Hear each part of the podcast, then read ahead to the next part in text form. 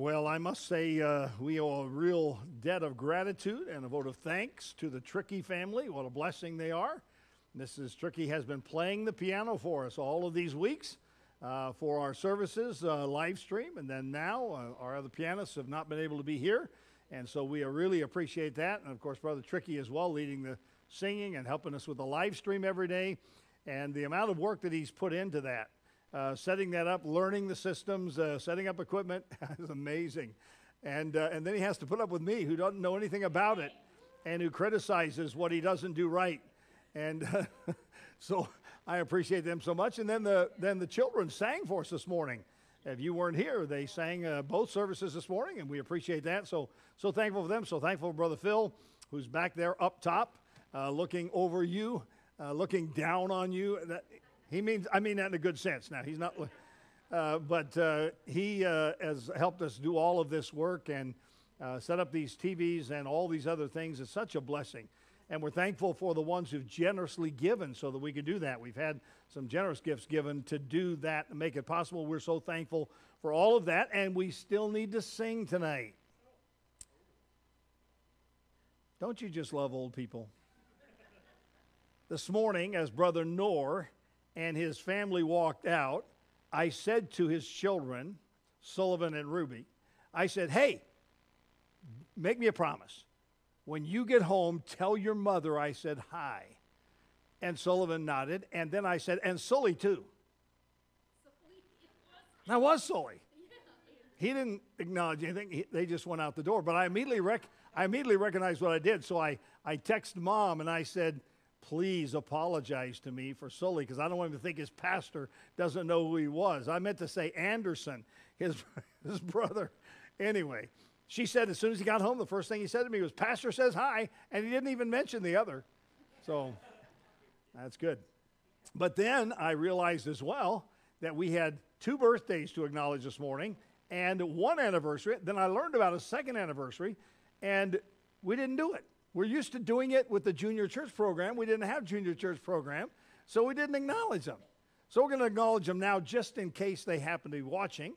Uh, Stephen and Rebecca Roswell uh, celebrated today a wedding anniversary, as well as Marco and Lindsay Vandenberg.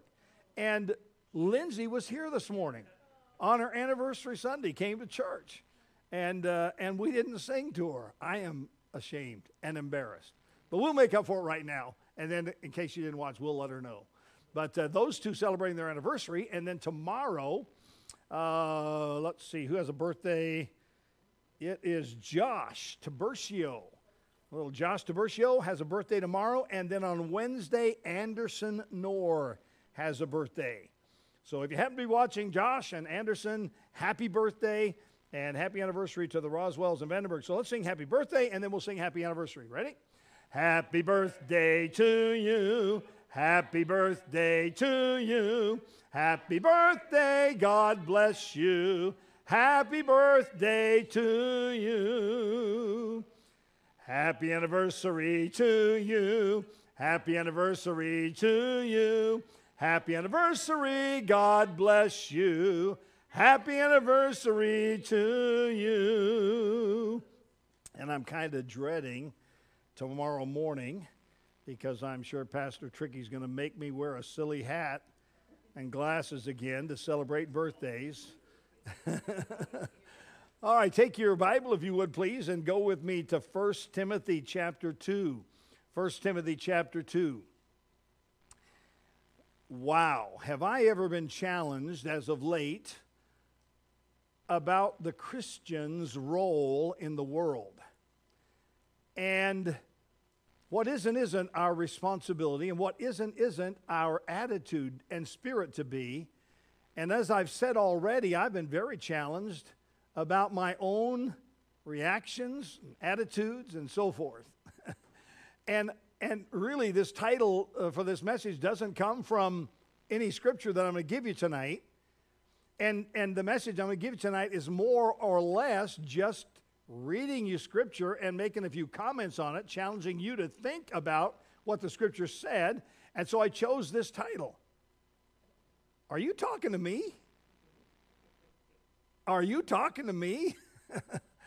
and the answer is Mm-hmm. Yep. Talking to you. So here we go. And uh, in, in coming days, I'm going to be speaking or preaching more on what the world and our relationship to the world as believers in the world, but not of the world, what that's about, and, and trying to help you. But let's just consider a few scriptures tonight. We're in 1 Timothy chapter 2. I want to read verses 1 to 4. I exhort, therefore, that first of all, supplications, prayers, intercessions, and giving of thanks be made for all men. I've circled in my Bible that little word, all. Verse 2 For kings and for all that are in authority, I've circled the word all again, that we may lead a quiet and peaceable life in all godliness and honesty. For this is good and acceptable in the sight of God our Savior, who will have all, and I've circled the word again, who will have all men to be saved and to come unto the knowledge of the truth. I think I'll read a couple more verses. For there is one God and one mediator between God and men, the man Christ Jesus, who gave himself a ransom for all. I've circled the word all again. Who gave himself a ransom for all to be testified in due time. And then Paul goes on to say, Whereunto I am ordained a preacher and an apostle. In other words, to testify of this man, Christ Jesus, who gave himself to be a ransom for all. So, who's the author of this letter? Humanly speaking, it's of course the Apostle Paul. If you go back to, to chapter 1 and verse number 1, Paul, an apostle of Jesus Christ, by the commandment of God our Savior and the Lord Jesus Christ, which is our hope. Who's the audience? Who's he speaking to? He's speaking to Timothy. On verse 2 of chapter 1 Unto Timothy, my own son in the faith. Grace, mercy, and peace from God our Father and Jesus Christ our Lord. So the author is Paul, the audience is Timothy. However, if you've read Paul's letter, and matter of fact, he wrote two letters, 1 Timothy, 2 Timothy, to this young man, he says to Timothy, The things that I've taught you, things you've received from me, I want you to commit those to faithful men who will be able to teach others also.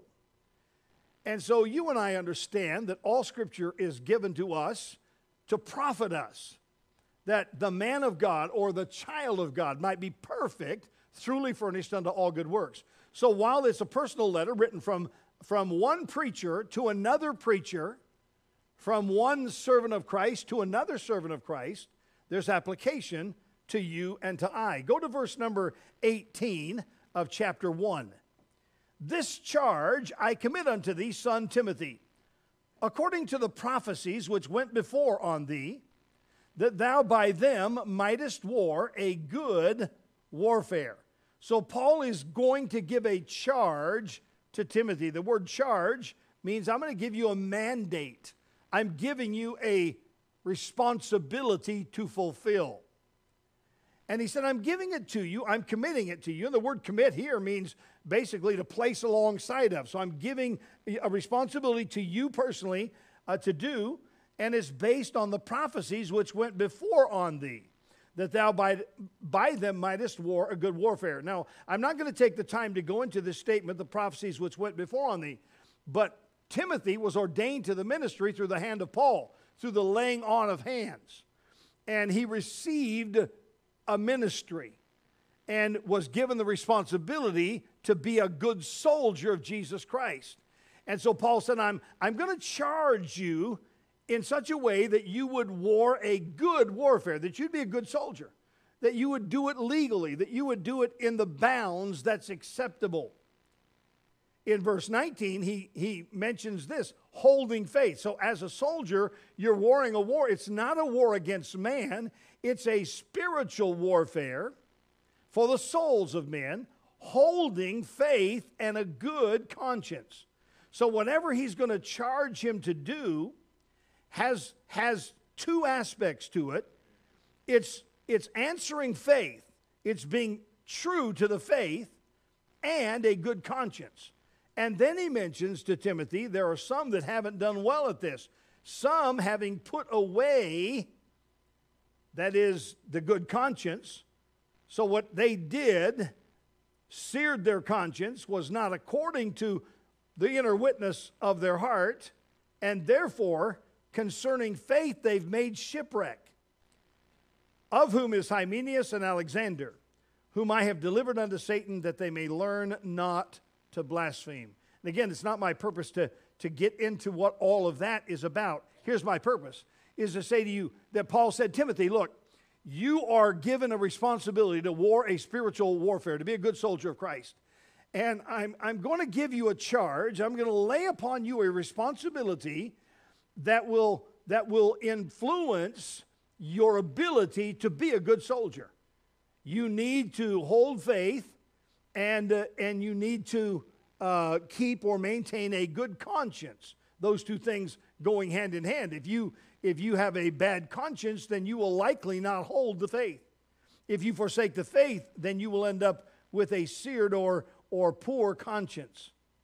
So we come now to verse number one of chapter two, which we read just a moment ago. Here's the charge I exhort, therefore, that first of all, that word first doesn't mean that you have a list one, two, three, four, and the very first thing you do and check off the list is to do this. But the thing that's of, of primary importance in everything I'm about to say, first of all, supplications, prayers, intercessions, and giving of thanks be made for all men. Those four expressions all are ways of describing prayer. Supplications and intercessions have to do with making a petition to God on the behalf of someone else. And then, of course, we understand thanksgiving or giving of thanks, and we understand prayer. Prayer, though we don't understand this word often in this fashion, prayer is worship. Prayer is actually showing God that He's worthy. It's giving Him worth. It's, it's taking time to separate from everything else and worshiping God.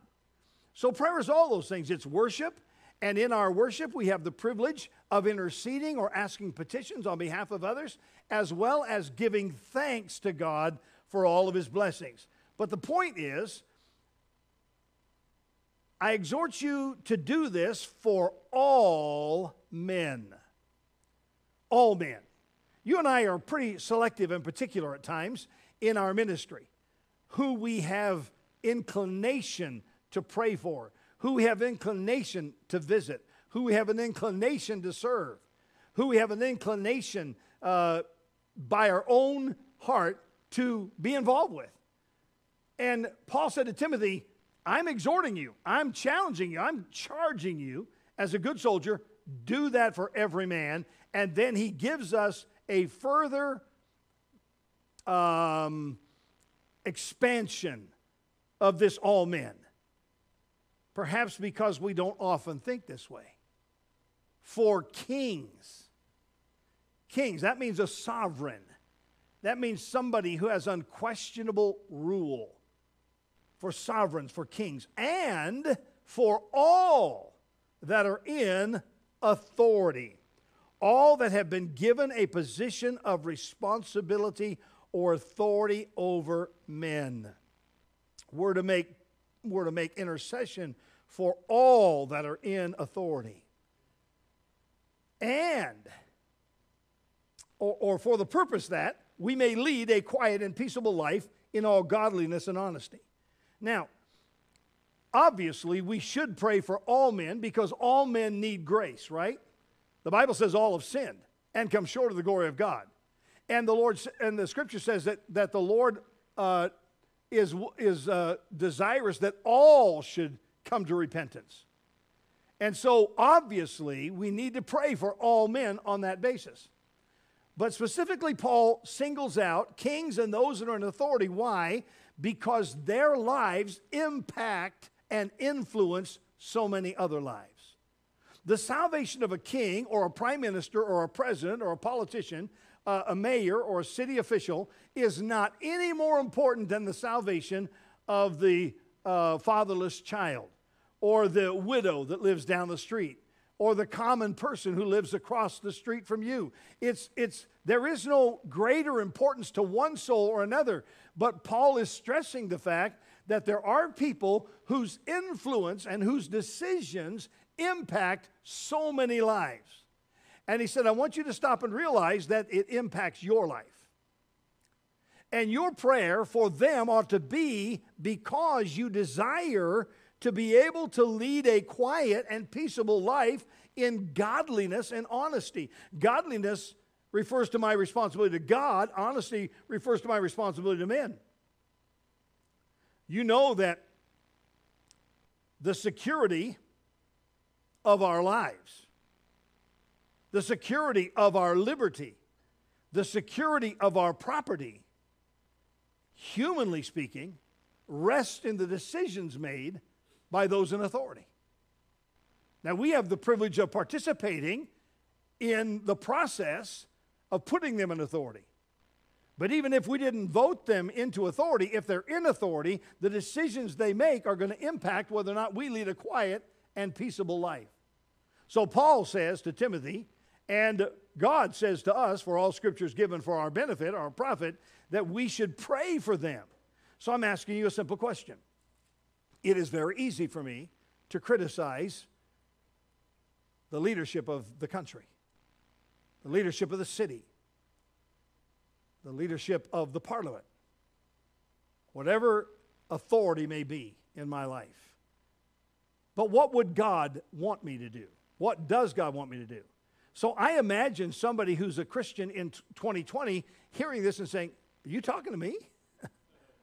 You're talking to me? You mean I'm supposed to pray for? Yep, I'm talking to you. Pray for them. That's an exhortation. That's Paul's desire for Timothy. And he says, not only should you do it for a personal or what could be considered a self interested reason, but verse 3 this is good and acceptable in the sight of God our Savior. It might not be good and acceptable in the sight of your neighbor who wants to rant and rave and tear down and, and criticize and vilify the, those in authority or leadership, but it is good and acceptable in the sight of God. It may not be good and acceptable in the sight of the talk show host, the television personality, your neighbor, but it is good and acceptable in the sight of God. And I, I love how the Holy Spirit does this. Not just God, God our Savior. Where would you be without Him? This is what pleases Him, this is what He likes. Why? Because he would have all, there's that word all. So That's why we're supposed to, to pray for all men, make intercession for them, and give thanks and pray, uh, petition God. For God wants all men to be saved and come to the knowledge of the truth. Do you know why we dislike politicians, leaders? Of course you do. And you could spend a while telling me about it because you've been listening to people and you've been thinking about it. But, but did you ever stop to think about what do you expect from somebody who doesn't know the truth? If somebody doesn't know the truth, then what does that mean? That means they're operating on the basis of a lie, a deception. They're walking in darkness. They don't have the benefit of light. You see it differently because you have the light. Now, I'm not saying that every time uh, you see something differently, that you are operating according to the light, because I can tell you this many of us are not operating according to the light given us in this matter right here. That's why we would say, uh, Are you talking to me? They don't know the truth. And by the way, where's the truth found? I'm not going to have you turn there, but in Ephesians chapter 4 and verse 21, the truth is in Jesus Christ. And he said, by the way, I am the truth. But Ephesians 4:21 says the truth as it is in Christ Jesus. That's the only source of truth. They need Christ the reason that, that Christ was rejected was because men loved darkness rather than light. They're walking in darkness and they could not see his goodness. They could not see the truth. And the reason rulers uh, do what they do and oppress the people is because they don't see the light. But you and I have plenty of scriptural evidence that God can change that situation. He did with kings in Babylon Nebuchadnezzar, Darius, and Cyrus, right? God can influence them, God can open their eyes. They may not even be converted, but God can cause them to see what they would not see otherwise. God has the power to influence the hearts of those who are kings and in authority, and to thus in push them, if you please, or nudge them into a position of taking the right direction and making the right decisions. God can do that. And again, it's that you and I might lead, uh, lead a quiet and peaceable life. All right, go to Titus chapter 3 now. So, Paul writes this exhortation to Timothy. But there is another man who's called Paul's son in the faith. So Titus is authored again by Paul. First word in the, in the letter here is Paul, a servant of God, an apostle of Jesus Christ. Look at verse number four. To Titus, my own son, after the common faith. Notice verse 5. For this cause left I thee in Crete. So they'd been together, but Paul leaves him in this place and Paul moves on. And he said, The reason I left you there, watch now, that thou shouldest set in order the things that are wanting. That simply means the things that are lacking. You know, when, when, the shepherd, when the psalmist said, The Lord is my shepherd, I shall not want, he said, The Lord is my shepherd, I shall not lack anything. The shepherd takes care of his sheep, he provides for his sheep. So he said, There are some things that aren't right here in Crete, and they need to be made right. They need to be set in order. They need to be made uh, conformable to the will of God. So I'm leaving you there and giving you that responsibility. And uh, he says in chapter 2 and verse 1 speak the things which become sound doctrine. So, part of setting things in order is to have sound doctrine. In other words, doctrine that stands up to the test, doctrine that's real, doctrine that comes from, from God, that's solid. Go to verse 15. These things speak. So, Paul says to Timothy, the things I'm telling you to do, to set in order, Speak them and exhort and rebuke with all authority. Let no man despise thee, look down on you. In other words, don't, don't hold back because somebody doesn't appreciate you or because somebody thinks little of you.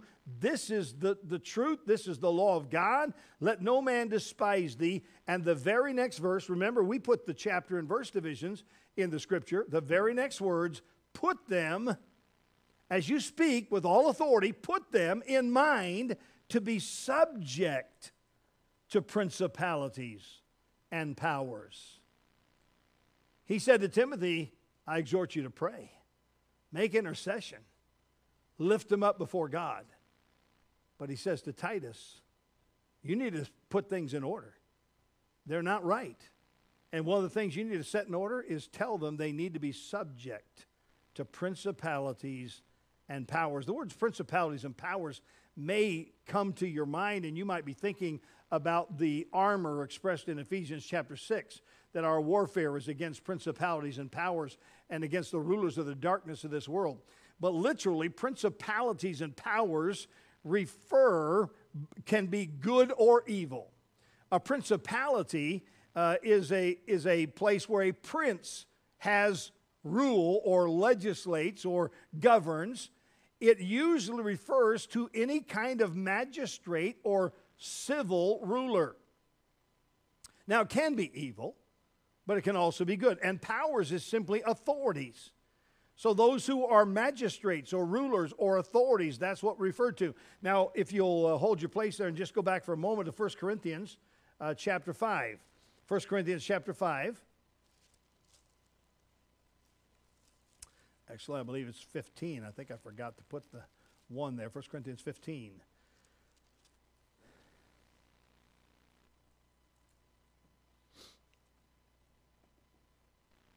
Yes, in verse 24. speaking of the coming of Christ, then cometh the end when he shall have delivered up the kingdom to God, even the Father. When? Here we go. Now watch this. When he shall have put down all rule and all authority and power. The word rule there is the same word as principality, and authority and power is the same as, as uh, powers in Titus chapter 3 and verse 1. So all I'm saying is that principalities and powers refer to those given responsibility for government over us. And if we understand the Bible's teaching in Romans, there is no power that, that, it, it, that exists that is not ordained of God. God ordained uh, governors and rulers for, our, for the order of society and for our benefit to uh, carry out the just, uh, the just laws uh, that would come from God. So, what he's saying is teach them, put them in mind, re- remind them. And, and, and I have to be put in mind. I'll be honest with you. I have to be put in mind because I'm a sinner, because I have flesh, because I'm independent, because I want my way. We all want our way. And I have to be um, put in mind that I'm to be subject to principalities and powers, to obey case you're not clear what it means, magistrates, and to be ready to every good work. That simply goes along with Galatians chapter 6 and verse 10, which says, As you have therefore opportunity, do good unto all men, especially to those who are of the household of faith. We're to be ready to do good. But I'm burdened about this thing about rulers and responsibilities. And you know, when we look at the life of the Apostle Paul, we look at the life of the Lord Jesus, we look at the life of Daniel, we look at the life of Shadrach, Meshach, and Abednego, we look at the life, life of Joseph, we're looking at Peter, we're looking at the lives of a number of men who found themselves under unjust principalities and powers. Wicked kings, unconverted kings, those who were over them who had no fear of God or exercised no fear of God in their reign. And what did they do about that? Now, obviously, we're not privy to all their conversation. But in Scripture, God gives us no hint that they rebelled against it, no hint that they fought against it. They simply just lived a godly and peaceable life. So, what I'm saying is that in the New Testament, I don't find any time or energy, and really, this really began to, to boil in me as I, as I was reading John over and over again. And we're still doing it in June. If you're doing what I suggested in the live stream in the morning, we read John 14, 15, 16, and 17. Uh, we'll read it through six times in the month, uh, or seven times actually, in the month of June. Uh, one chapter each day, and then go back over it again and again, and then the book of Acts. And I'm noticing both in the book of Acts and what Jesus says to his disciples about their position in the world and the way the world's going to treat them, I'm noticing that there is no time or energy spent in Scripture calling upon believers to reform their pagan culture in which they lived, to try to change or, or, or reform idolatrous, immoral, and corrupt behavior. There is no call to exercise civil disobedience or to protest unjust laws or cruel punishments. And trust me, if you're reading your Bible thoughtfully, they are living in days when there were cruel punishments and unjust laws. But rather, the New Testament seems to suggest pretty clearly that what we're supposed to do is proclaim the gospel and then live a life that demonstrates the benefits of the gospel, the transformative power of the gospel, so that men's lives may be changed. Now, I, am sure you already know this instinctively, but I'm putting you in mind of it. I'm putting you back in your mind that the real change of laws will only come with a change of heart. Only when a man who, who is in a position of rule or authority moves from the realm of not being able to see the truth and not knowing the truth to being able to see and know and understand the truth, why would you expect any change in, in the laws or in the government?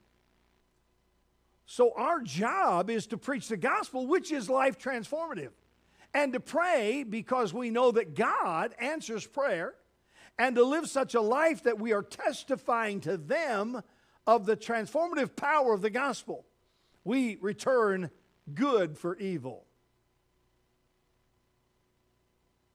We bless those who curse us, and we do good to those who despitefully use us. And they will despitefully use us, and they will curse us. But what are we supposed to do? Well, I'm saying we're supposed to pray for them, and we're supposed to obey be subject to them and obey, and be ready to every good work I'm going to hasten on. Verse 2 speak evil of no man. Oh boy.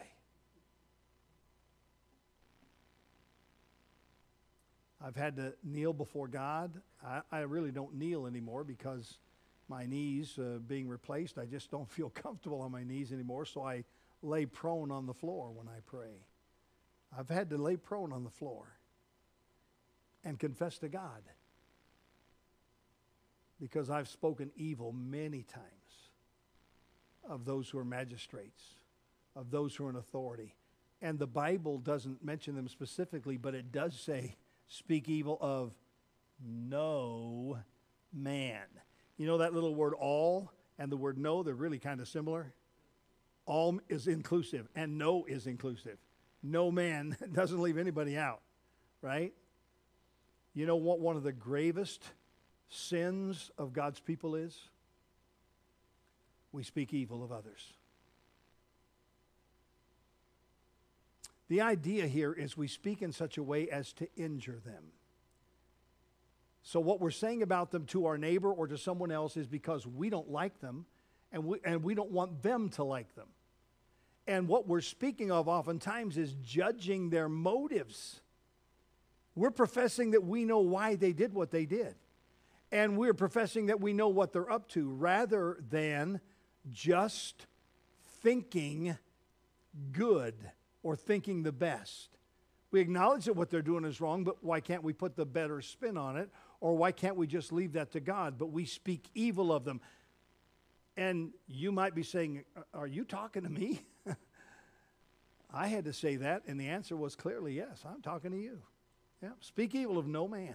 Hmm. There's a lot I wanted to say here and a lot I've written down.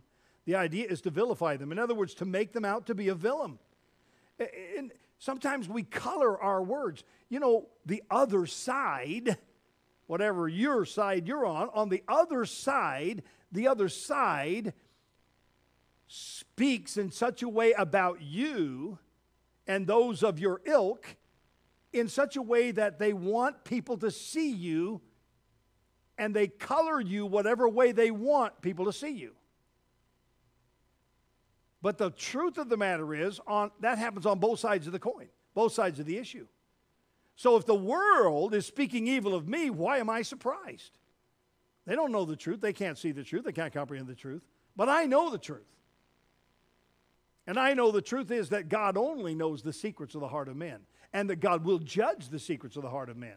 And so I, though, because I don't like him, anybody who says anything that that helps to fill out the picture that I've already formed of that person, that individual, then I pass it on and I, I continue to inflame it because I want to color them as all bad. Do you know that not all, men, that really most men are not all bad? There's some good that they do. Those that are speaking evil of you as a Christian, is that all that's true about you, the evil things they say? No. No, you have some good in you, don't you? Don't you do some good things? Don't you have some good motives? Why is it so hard to imagine that they do as well? These are just my thoughts, but I, I, am telling you the scripture says, Speak evil of no man, be no brawlers. That means don't look for an argument, don't look for some kind of quarrel, don't try to stir up quarrels and arguments, don't participate in it, be no brawler. Now, that's also part of the responsibility that God gives as a requirement for a pastor. Hmm. but gentle. Not a brawler, not argumentative, but gentle. Showing meekness unto, there's that word again. Showing meekness unto all men. Meekness, quietness, gentleness. Meekness is the characteristic of Christ, who, by the way, is our example. How did he respond to the governments, the rulers, the principalities, and the powers in his day? He said, Come to me, take my yoke upon you and learn of me, for I'm meek and lowly of heart. Didn't he?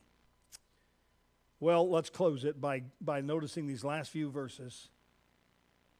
Verse 3 Paul said uh, to Timothy, remind them of these things, encourage them, tell them to do these things, because, verse 3, we ourselves also were sometimes foolish. That means unwise. That means going our own way. That means walking in darkness. That means not fearing God. We were there where they are. We used to be like that ourselves. We were foolish, and because of that, we were disobedient and deceived we were deceived by our enemy. We were deceived by our own heart. We were deceived by false teachers and by those who wanted to influence us for their and manipulate us for their gain. We were there serving diverse lust. Diverse simply means various. Lust means desires and pleasures. We were serving. We were there. Lust has to do with your inner man. Pleasures has to do with the outer man, with the flesh. So with the soul and the body. We served our lust, the things we wanted, and the things that our flesh wanted. And that's what they're doing. Living in malice and envy, hateful.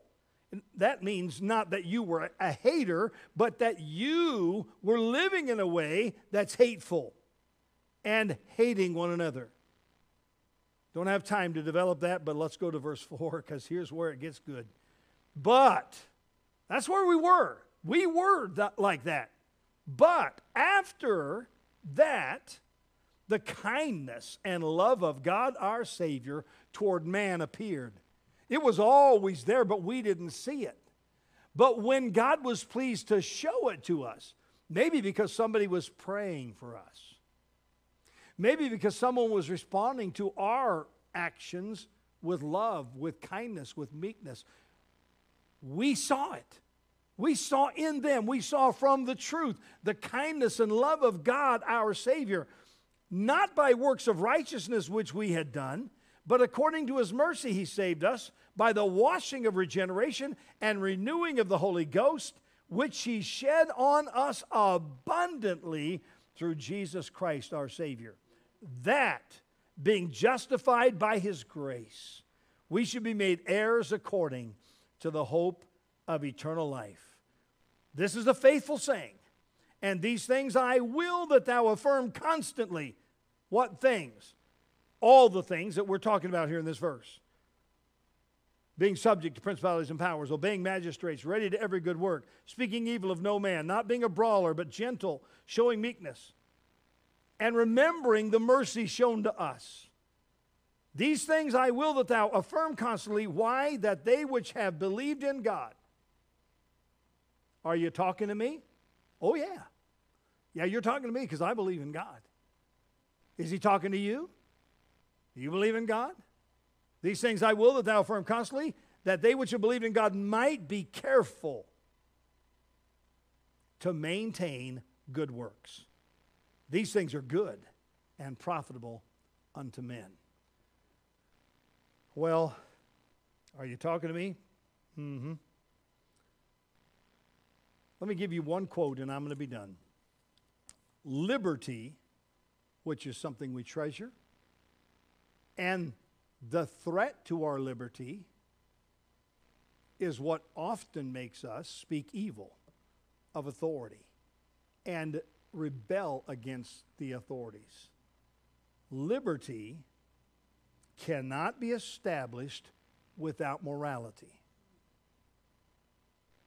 And because they're not saved, because they don't know the grace of God, they're immoral. You can't have liberty without morality, nor can you have morality, morality without faith. Men cannot will themselves to be moral. they need a transformation of heart. And when they put their faith and trust in Jesus Christ, they're reborn, they're regenerated, they're washed, as the scripture says here, by the renewing of the Holy Ghost. They're made new, and now they can be moral. And because they're moral, they can believe in and protect and promote liberty. Liberty will never come without morality, and morality can't come without faith. So, what are we going to do to change the world and secure our liberty and, and to feel better about the world in which we live? Well, let's exercise faith. Let's war good warfare, holding faith and a good conscience. Because it's faith that transforms a man, and that transformed our leadership. I hope you're challenged about that. Go home and think about it. What has been my attitude? What is my behavior in response to the authorities, the powers that be? And, and literally, what am I doing? I mean, whatever my response is, what is that accomplishing? Evaluate it. What am I actually accomplishing in what I'm saying about the prime minister and what I'm saying about the uh, MPP, what I'm saying about the premier, what I'm saying about those, uh, the mayor and the city. What am I, what is my words and my actions? What is it actually accomplishing? And you know, if you're honest with yourself, it's making things worse. It's not making them better. But we know who can make it better, right? So let's start praying. Let's be faithful to pray. And let's be careful not to speak evil, but to maintain good works and be ready to every good work. Let's pray. Father, thank you for the time we've shared together tonight. Uh, Lord, you've exercised my heart over this, and I hope that's apparent. And Lord, I pray that your people would, would be found with uh, receptive and pliable hearts. We live in a world that is always bombarding us with uh, philosophy and ideas, and, and we, we have those who resonate with our flesh and who, who we we tend to agree with, and they inflame our passions when it ought to be not the spirit of the world that's inflaming our passions, but the spirit of God, your eternal spirit that lives in us. Help me, Lord. Please help me and help your people that we might lead by example and might do the right thing in this matter of responding uh, to the leadership that we have in our land. We love you. We thank you that all things are under your control. We thank you that you will set all things right. We're thankful that many times over and over again in Scripture, you've demonstrated your ability to protect and keep and bless your people in the midst of tyrannical government. Help us, Lord. Well, thank you in Jesus' name. Amen. All right. Well, again, thank you for being here tonight. My invitation to you is simply to respond in quietness to the Lord. If you want to do it right there where you sit and you want to remain there for a moment and pray and talk to the Lord, feel free to do that. Go home and uh, get before the Lord alone or tomorrow in your devotions, whatever. But, but uh, be honest with the Lord about this matter. Think about it, ponder it, pray about it. Let's be not hearers of the word, but doers also. And I covet your prayers that I'll learn to do that because I've developed some pretty strong habits in my life and been encouraged many times from the pulpit to do those things. And uh, so I need your help uh, in prayer that I will do the right thing and be the right example and the right kind of leader. All right, well, let me remind you again about Formula for Hope. Uh, we want to encourage you to do something if you can. Uh, this is the last week. Their campaign's supposed to end by um, uh, next Sunday, Father's Day. And uh, you can give through the church or you can give by going online Formula for Hope. There's the information for you, and uh, and uh, make a donation. Uh, I think their uh, last I read, it was uh, getting close to 25,000, about half of what they had had hoped for and what their goal was. They set a goal of 50,000, and so you uh, pray about that opportunity to, to give and be involved. And let me also say that um, Wednesday night, you're welcome to come. We, we just always need to know now Sunday night, Wednesday night, Sunday morning, 9 o'clock service, 11 o'clock service, those are identical services. We need to know when you plan to come. I know that might be a little tedious to register or check in or whatever, but it helps us to conform to what the government has asked us to do uh, so that we don't have too many in the building at the same time. And for those that came to the, the morning services, um, consider your flexibility and being willing to change from one service to the other. Because I think it'd be good if, if at least half of the folks that came to the 9 o'clock service came to the 11 o'clock, and of the 11 o'clock went to the 9 o'clock so that everybody gets to see other members of the church family. You know, not forcing that, not requiring that, but I just make, throw it out there as a su- suggestion. If you're flexible, uh, let us know about that. Brother Tricky, anything? just if they want to give to the Atwell Center through the church with a check to make it out to the Atwell Center. Okay. All right. Did you get that? If you want to give uh, through Formula for Hope, make the check out to uh, Atwell Center rather than to NTBC. Okay. Oh, and pray about Becky. Becky, Becky is still planning, uh, Lord willing, to go to um, Papua New Guinea in September now. So we want to support her and give to her, and we'll be uh, promoting that a little more as the days go by. But uh, pray about whether or not you can participate in that. I saw a wonderful picture today from John and Lena Allen, who really are responsible for the major uh, mission work there in Port Moresby. And they had a huge crowd. They were having a baptism today. It was beautiful. And uh, they said this is the church family and a lot of visitors that came to witness it. And uh, so that was encouraging to see. I was going to try to get it and show it to you tonight. It was a blessing to see uh, that that was going on over there. But praise the Lord. So pray for Becky as she continues to, to, to try to fulfill that uh, goal of getting over there and helping out, being a part of the ministry. Anything else you need to mention? Anybody got something on your heart real quick you want to tell everybody about? Have we said goodbye to the live stream, brother? Hey? All right, those who are watching us by live stream, thank you so much for uh, joining us tonight. We'll be back uh, tomorrow morning live stream at 10 o'clock. So, without being on live stream, anybody have anything to share? God's been working.